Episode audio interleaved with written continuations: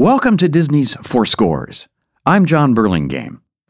This podcast series brings together the most accomplished film and television composers working today and reveals the emotional journeys, inspirations, and unique challenges of their work. Our guest today is considered one of the most influential jazz musicians of our time.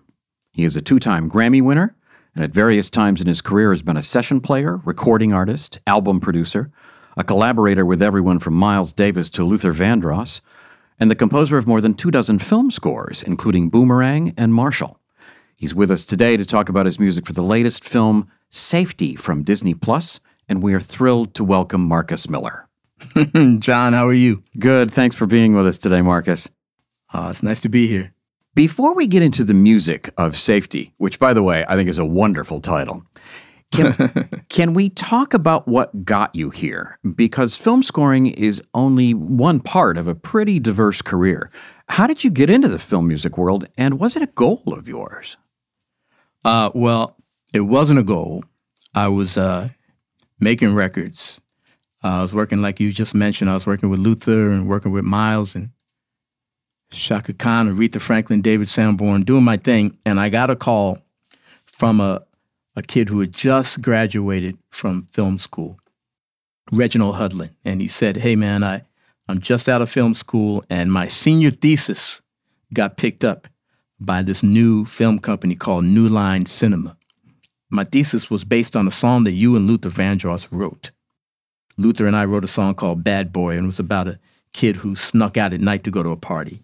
And Reggie, in his dorm, heard this song and decided to write a little thesis movie script. It got picked up by New Line, so he said, I would love for you to do the music, to compose the score for this film. And I said, dude, I don't, I don't do film scores. I did one thing for Miles Davis called Siesta a few years earlier, but it was really more of a making an album and then applying the songs that we'd done for the album to the film as opposed to really getting in there and scoring the movie. So I said, Reggie, I don't really do that. He says, I love your music. Been listening to music for a long time. You'll be fine. So he sent me the video cassette. You remember those? he, he, sent me the video cassette and he said, uh, you know, get to work. You'll figure it out. And basically, I was working with a great friend of mine, Lenny White, and we just basically trialed and errored our way through uh, a few scenes. And I invited Reggie to come hear what I had done. I was pretty proud of what I had done. So he came in to the studio and he's listening and he's like, wow, oh man, that's great. The cue is playing, oh man, incredible. I said, oh man, I'm glad you like it, man. He goes, one problem. I said, what's that? He said, I can't hear a word my actors are saying. uh oh. so that that was lesson number one. You know, this is not about this is not like making a record. You know what I mean? You actually uh, have some other considerations. Reggie's a music lover, and uh, he would come and sit with us while we worked on this music. The movie was called House Party. It did really well. The next film Reggie did was an Eddie Murphy movie called Boomerang. And uh, we had a great time, did the same thing. Reggie just sat and came up with as, as many off the wall suggestions musically as he could think of. And he was just fascinated that I could make it happen. I could kind of realize his uh, off the wall ideas. So we got pretty good at this working relationship, and that's really how I got into it. I've done most of Reggie's films, including Marshall, which you mentioned earlier. And uh, then word started getting around. And then next thing I know, I'm in the film scoring business. and of course, Reggie's directed the new film Safety, which is great. Yes, exactly, exactly. The first time I ever saw your name on an album was on a Dave Grusin jazz LP. You were mm-hmm. playing bass, and I think you would have been around 22 years old. Mm-hmm. Mm-hmm. Probably younger. I, I, know you have a lot of respect for Dave, another great mm-hmm. jazz composer who's done a lot of film work. Uh, sure. Everything from Tootsie to Three Days of the Condor. And I wondered if you thought of Dave as a kind of mentor as well, and if you'd ever consulted with him about the kind of work that you two are now doing. Absolutely. You know, uh, particularly earlier on, uh, you know, I was like, hey, Dave, I'm stuck. I got a musical problem I got to solve. And, you know, he would, you know, he never give me uh, detailed directions, but what he would do was give me another way to think about something. just kind of erase your palette, Marcus. Uh, try something off the wall. See if it inspires you to go in a different direction. Things like that. Absolutely a mentor, absolutely an inspiration because he did so much great work.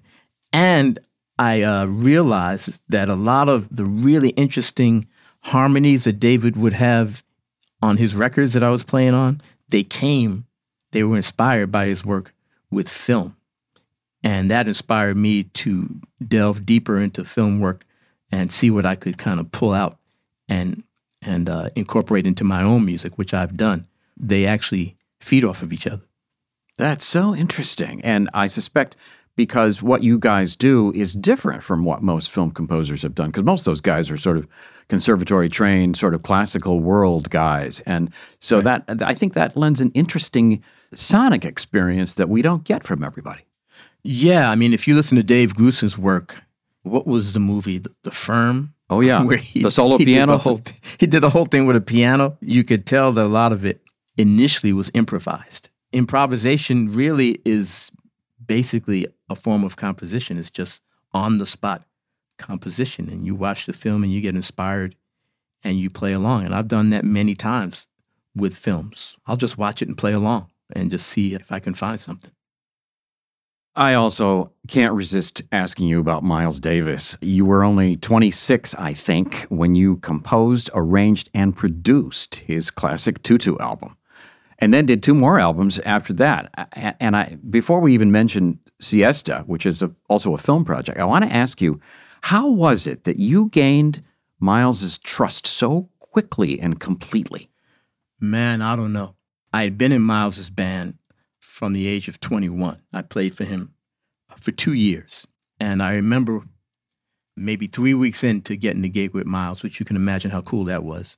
Three weeks in, I was walking with Miles down the street. He was going to pick up his car from the garage in Manhattan. And he said, Hey, man, you know what? You've never asked me how much I'm paying you. And I said, Oh, man, it doesn't matter. I mean, you know, it's an honor to play with you. And he began to give me this lecture on how musicians have to take care of business. They have to be concerned about that side as well. I said, no, no, no, Miles, I'm taking care of that. I got the number one R&B song on Luther Vandross right now and the number two song on Aretha Franklin. I'm good, you know? He said, wait, wait, what do you mean? I said, yeah, I, you know, I write R&B, you know, and I got a, a few hits out there. I would never thought that something like that would impress Miles Davis, but he was really impressed. He kind of dug it. So whenever we came to rehearsal after having been apart for a while, what have you been doing? What what have you been up to? You know, what project were you working on? He was really interested, like almost like a like an uncle would be interested in what a nephew was doing. You know what I mean? So um, I left the band after a couple of years. I told him, hey man, I really want to do some more developing as a composer, as a producer. And he gave me his blessing, which was a surprise because I, I was sure I was going to get cursed out for telling him I was leaving the band. But he was really supportive. A couple of years later, I came back to him as a composer and a producer he was really proud that he actually witnessed my development and was now getting ready to benefit from my from my development. That's great. So your second album with Miles was also film related and it's called Siesta. Uh, uh, mm-hmm. Can you tell us how that came about and what kind of experience it was for you? Well, Miles got a call from Mary Lambert, who was the director of this film. And apparently they were doing this film that was filmed in Spain, and they were using Miles's classic sketches of Spain as the temp score. And they decided, since Miles seemed to be back on the scene at that time, I'm talking about 1986, 87, they decided to try to call Miles and see if he would be interested in doing a contemporary version of sketches. They figured he'd turn them down. Well, he said, Yeah, of course. He said, Call this number. and he gave him my number. So they called me and they said, "Hey, Miles Davis uh, told us to call you." And they explained we, we need a couple of songs from you. We would like sketches, but with more electronics. You know, something that would be considered contemporary. I called Miles after watching the film because the film was a pretty unusual film. Anyway, I called Miles and I said, Miles, did you look at this film? he said, he said, yeah, man, it got a couple of wrinkles in it, don't it? I said, yeah, a couple. Anyway, he said, "Let me know when you're done." So I put together two pieces of music for Miles, and I uh, called him and said, Hey, I need you to add your parts. So he came in and he played his parts. He played beautifully. It was incredible because, of course, this music that I wrote had a Spanish flavor. And to hear Miles really dig into that sound, he really had a connection to that Spanish sound. So, anyway, we turned into two pieces of music and I was waiting for their reply. Their reply was, Great, now for the next scene. And I said, Wait, wait, am I scoring this movie? They said, Yeah, Miles didn't tell you. okay. So basically, I said, When do you need this done? They said, uh, In uh, two and a half weeks. so I flew out to California and they locked me in a studio. I slept in the studio. I didn't leave for two and a half weeks. Wow. I think I was speaking Spanish by the time I finished the project. So that's interesting. Between siesta and house party, then you were kind of thrown in the deep end of the pool. Absolutely. Absolutely. And, you know, I think I was pretty um, handy with musical tools, but I had to learn what the function of a movie score was. I finally realized that all I'm doing is emotionally guiding the viewer through the movie. And so I don't need to necessarily call attention to myself.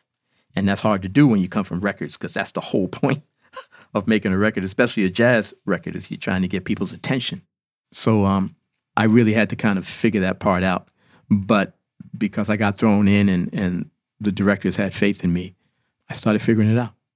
I have to ask though, you know, you were at that point writing actual concept albums for people like Miles, and I wonder if there's a link or a relationship because you're sort of storytelling in each case, aren't you, between movies and and the kinds of concept albums you were doing? Yeah, they're both storytelling. You realize that's really what you're doing all the time with music, with art. You're trying to tell a story.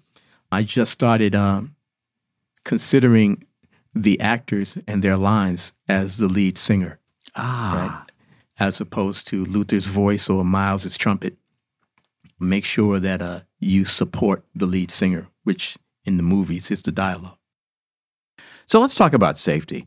This is a true story about a Clemson University football scholarship recipient who finds himself in a, in a difficult spot. His mom is in drug rehab, and there's no one to care for his little brother, so he takes on these added responsibilities, and it complicates his life, although he does succeed spectacularly. So, when did Mr. Hudlin reach out to you for this? He reached out early on and basically just gave me a synopsis of the film and said, Get ready, because I'm in South Carolina and I've got a stadium full of 30,000 people filming this scene. So just get your big stuff ready to go. He prepared me, and then uh, a couple of screenings once he got a, a rough cut, and then I got into it. So, how would you describe your musical approach? What did the movie need in the most general terms? Uh, well, I think the movie needed two things because although it's a football setting, a college football setting, the movie's really, at least in my opinion, about that relationship between the college football player and his younger brother. They have a, an incredible bond. It's not mushy. They don't walk around going, I love you, man. you know what I mean? Yeah. It's deeper than that, in fact. And so I had to find music that really kind of enhanced that idea that this is deep. Even if he's telling his little brother to shut up, there's an incredible love and a deep bond underneath it all. So finding themes that evoke that feeling was important. And then the other thing was supporting the energy when they do get to the football field. There's so many versions of classic sports themes. So my idea was how am I going to contemporize that feeling? I, I have to address it. You know what I mean? Because as soon as you see all those people in the stands, you need brass, you need this big orchestral thing. But I also wanted it to have a contemporary flavor. So I uh, combined it with some drumline percussion. It was a little tricky getting them to work together, but that was my goal, and it came out pretty cool. Disney's For Scores is brought to you by the For Scores playlist, featuring music and interview clips from each composer featured in the podcast series, including Marcus Miller's score for the Disney Plus movie Safety. The For Scores playlist is available on all major music streaming services. Experience the magic behind the music you love whenever you want. Um, I wondered if you had to work on this and maybe even record this during the pandemic period, and if so, how that may have complicated your job. This was a total COVID movie score. I mean, we screened the film end of February, Oh my God! right? Just as things And were so- actually getting to shut Yeah. down. So I got all my reels. No longer are they on VHS, by the way, but I got my I got my files right, and I got working. And Reggie came by when I was like, I had like a couple of reels done, and then that was it. Reggie couldn't come by anymore. Nobody could come by. My process is I play a a, a bunch of instruments. I have like drums and the bass and the guitars and saxes, clarinets, all sorts of percussion instruments. So I was recording on my own, you know, using virtual orchestral stuff. And but now I can't have Reggie in the room. This is the first time Reggie and I have worked where he's not just hanging out. You know, I usually have a whole spread waiting for him. He comes and just hangs out. He's on the phone. He's walking in and out. I love that. You know, that kind of thing. And we started like that, but after, like I said, after maybe a week and a half, got shut down. But the mo- the more difficult problem was how am I going to create this orchestra? Right. We know we need a brass band and an orchestra. And how are we going to do that? So that was the kind of elephant in the room as I was writing, because I was sending files to everybody and they said, oh, yeah, we love this. We love this. But I'm going, okay, eventually we're going to have to figure out how to do this. So what we did was we did a virtual orchestra, right? Use all the samples. You get good at that when you do low budget movies. You know what I mean? and then we located orchestral musicians, orchestral soloists who happen to have home studios. And we called them and said, Look, this is what we're trying to do. Are you game for trying to do this? And they said, Absolutely. So we sent the files to each of the instrumentalists. There's a cellist, an oboe, trumpet, viola, maybe one or two more. Anyway, we sent them the music and they overdubbed their parts. So it was basically a combination of virtual and actual human beings. And uh, my drummer who plays in my band, I called him. I said, his name is Alex Bailey. I said, dude, what do you know about drumline? he says, he says, listen, I was debating when I got out of college whether to go become a drumline instructor or to be a jazz drummer. And I chose jazz, but I'm fully versed. I said, guess what? I got a job for you, you know? And so I would do the beats with uh, my samples, and then I would send them to Alex and say, I need you to overdub and make this thing sound huge. And what we came up with was something that has a really unique sound. You know something's different about this sound, but you can't really put your finger on it. But it really works, or at least in my opinion, it really works. And I think uh, the COVID maneuvers that we had to make actually give it a really unique thing. I, I thought that drumline sound that you created was fantastic. It sounded to me like, you know, you had 80 or 90 players out there on the field. Oh, yeah. So great that it worked out. I have to ask you about being a multi instrumentalist. Not everybody can play what you can play. And, and it's remarkable to me that you've mastered all these instruments over the years, especially when a lot of people think of you as a bassist. How has knowing all these instruments made you a better composer? First of all, you know the ranges of the instruments very clearly. When you're writing the music for the uh, clarinet part, you can feel your lip tightening up as you write higher notes. so uh, you really physically know the limits. But more importantly, um, you know what that instrument can do, and you know where that instrument shines. And I think a lot of um, orchestration is about not just knowing the range of instruments, but knowing where they shine. It's the same as like a, a sports team. You know, Shaquille O'Neal can shoot three pointers, but do you really need him out there? Don't you need him near the basket, just dunking the ball? So you need to know what each instrument's forte is, and playing a lot of instruments really uh, helps you zone in on that. You talked a little bit about the uh, the heart of the score, sort of being the relationship between Ray and his little brother Faye. Can you talk about how you found what the notes might have been, what the feel might have been? Uh, because I really do think there's a there's a kind of soul there. How you got there is really hard. I'll give you a comparison. When you have a pop singer who wrote a song that becomes the biggest song in the country and it's on the top of the charts for, you know, three months. The only thing he's thinking for those three months is how the hell did I do that? what did I eat for breakfast? How do I do that again? I think a lot of people experience that because you try a couple of notes and you um you get the feeling. You get the feeling. Dave Grusin, I'll tell you what he told me. He said, the first note's easy. The second note tells you what this thing is going to be. Second note. You know, so you just hit boom, that doesn't mean anything. But you hit boom, boom, ah, there we go, right? That says something. So that second note is the one that you really have to focus on, seeing what it does to you. And you have to be open. You have to be emotionally connected to music. I know a lot of great players who they're not necessarily emotionally connected to every note. Luckily, the musicians that I came up with, they are or they were.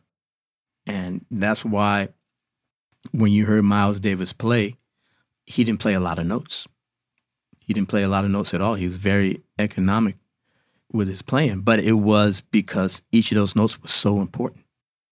He didn't play all the notes, he just played the beautiful ones, you know, where you had other guys, that, you know, and it doesn't mean as much. Luther Vandross was the same way.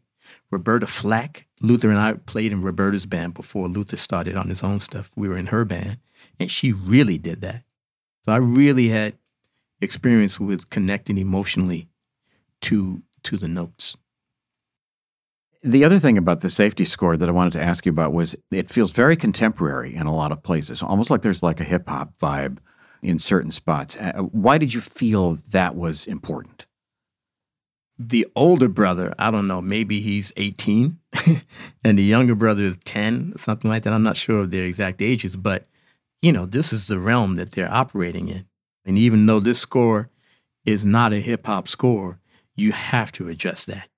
I'm really a firm believer in uh, being able to listen to a piece of music, if it's a record or if it's a movie, and having a pretty basic idea of when this movie was done. Now, that doesn't mean that you want a movie that's going to sound dated in 10 years, but that's a chance you have to take. Some people opt for the classic sound. That way, your music never goes out of style. But the thing is, your music is never in style either. You know what I mean? Yeah. So, for example, if you hear Duke Ellington, it's very clear that that thing was done in the 1940s and 1950s. Very clear. But it's still beautiful music. It's still timeless music. Same thing with all the music we love. It evokes a, a specific time, but then if you're lucky, it'll last beyond that. Uh, one of the things that fascinates me about your career is all of the different things that you've done over the last, geez, I guess maybe 40 years or so. Session player, touring artist, writer, producer, band leader. I wonder if if those things have all contributed to who you are now as a composer. Oh, absolutely. I was telling you about uh, running into little puzzles, musical puzzles that needed to be solved. And I've called Dave Grusin, I've called Miles couple of times early on, but you know, you don't know how long you've been around until uh, you hit a snag and you have a solution. Oh, I remember when, I remember when back in 81, Ray Parker Jr. showed me this trick, you know what I mean, to solve this problem. Or I remember, you know, you have this backlog of musical experiences that you don't even know until you need them. I'm glad I paid attention in orchestration class in college, which was mandatory. I'm glad that I was really interested for some reason in the stories of the older musicians in my neighborhood, the old jazz cats. Man, let me tell you, man, when we back back in 35 man you had to have a sound man. You couldn't just be playing all the notes. You had to have a sound you know? And the rest of my young musicians their eyes would start glazing over but i was always fascinated by um, those stories. And like you hear me talking about vibratos that stuff is really really important i don't think everybody's kind of tuned into that kind of stuff so my experience is uh, really really they helped me as a composer. My experience as a composer helped me as a musician. Everything feeds everything else. Your role as spokesman for UNESCO's Slave Route Project has, I think, informed a lot of your work for the past few years, including your last two albums. And I wonder if you can talk about that. Well, yeah, I was asked by UNESCO. Um, Herbie Hancock was already a UNESCO Artist for Peace, and he introduced me to UNESCO. And um, it was great to meet him. I played a concert in Paris about a year after I'd met them. And I had written a song after visiting the island of Gorée. Gorée is an island off the coast of Senegal, and they used to have a, a holding a holding house for slaves there. We visited. We had a gig in Dakar, and we visited Gorée, and it was very emotional for me. Especially the tour guide, he just tells you stories that just rip your heart out, you know. And these are my ancestors, so I was very, very much affected by it. Wrote a piece of music. I actually, as an introduction, started actually telling the story, you know, in words, not music. So I started explaining, and I explained how it affected me, and then we played the song. And then it became something that really affected people. And it wasn't just black folks. I had people from all races talking about their experiences, overcoming horrible adversity. It became something that was really universal. And the people at UNESCO were in the, the audience in Paris when I did it. And they said, You have to be the spokesperson for our slave route project. And rather than just be the quote unquote spokesperson, I decided I'd like to incorporate my music into this thing. If I'm going to do it, let me really get into it, jump in with both feet. So I did an album, Afrodeezia, that kind of, I followed the slave route and then decided I'm going to collaborate with musicians from each place along the slave route. So I started with some musicians from Morocco and Mali and West Africa. Then I, I hooked up with some South American musicians and another song, some Caribbean musicians, and then another song, some New Orleans musicians. I just basically followed the route. So I was really, really into it. Mm, I think that's great. To bring this back to the movie world for a second, Safety is playing on Disney Plus, and I'm sort of curious to know we seem to be in a kind of transitional period where so many movies seem to be airing on streaming services. Uh, and I'm wondering what your take is on the whole thing and if you think the theatrical experience will come back. Well, if you go back to Napster, is that what it was called? Oh, yes. Um, and the music business was interesting because people were predicting the end of the music business since I was a kid. I remember when cassettes came out and you were able to record music on your own. People said this is the end of the music business because everybody's just going to record stuff off the radio. And then CDs came and you didn't have to listen to the whole album. You could just skip to the song you wanted. That was going to be a big deal. And music had survived all those things. So when this kind of Napster thing came, music business was pretty smug, in my opinion.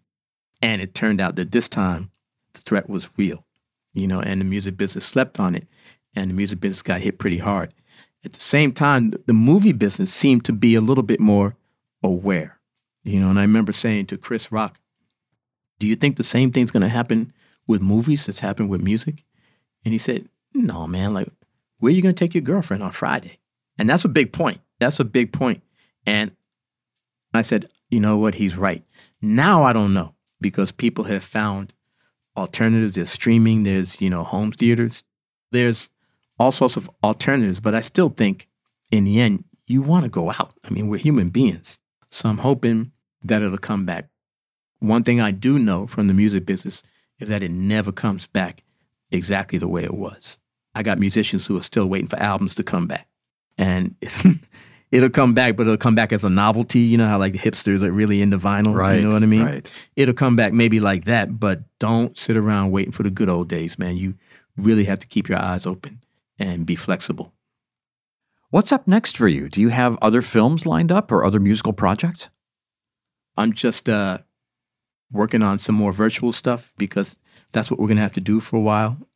I got um, some other film stuff coming up, and uh, that's one talent that musicians need to have is flexibility. And look, we're we're jazz musicians, we're improvisers, so we got to figure stuff out. I have a drummer friend who said to me, "You know what? In this period, there are no bad ideas. you know, so whatever you can come up with, man, to keep the keep the show going, man, you got to do." It's been a pleasure to talk with you today, Marcus, and an equal pleasure to have spent so much time with your music over this past few days. So thank you for Oh, being with you. us. My pleasure. Thanks for having me. Thank you for listening to For Scores. Please subscribe and make sure to share this episode with your music loving friends. It would also be great if you could rate it, because that really helps others find the series. Check out Safety on Disney Plus and listen to the soundtrack wherever music is enjoyed.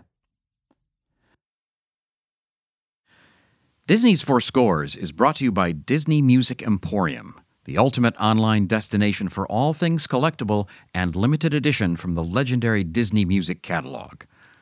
Disney Music Emporium is the place to go for exclusive music collectibles, including vinyl picture discs and limited edition posters from over 80 years of classic Disney music, plus the latest vinyl albums from Disney, Pixar, Marvel, and Lucasfilm soundtracks. Discover more. Go to DisneyMusicEmporium.com.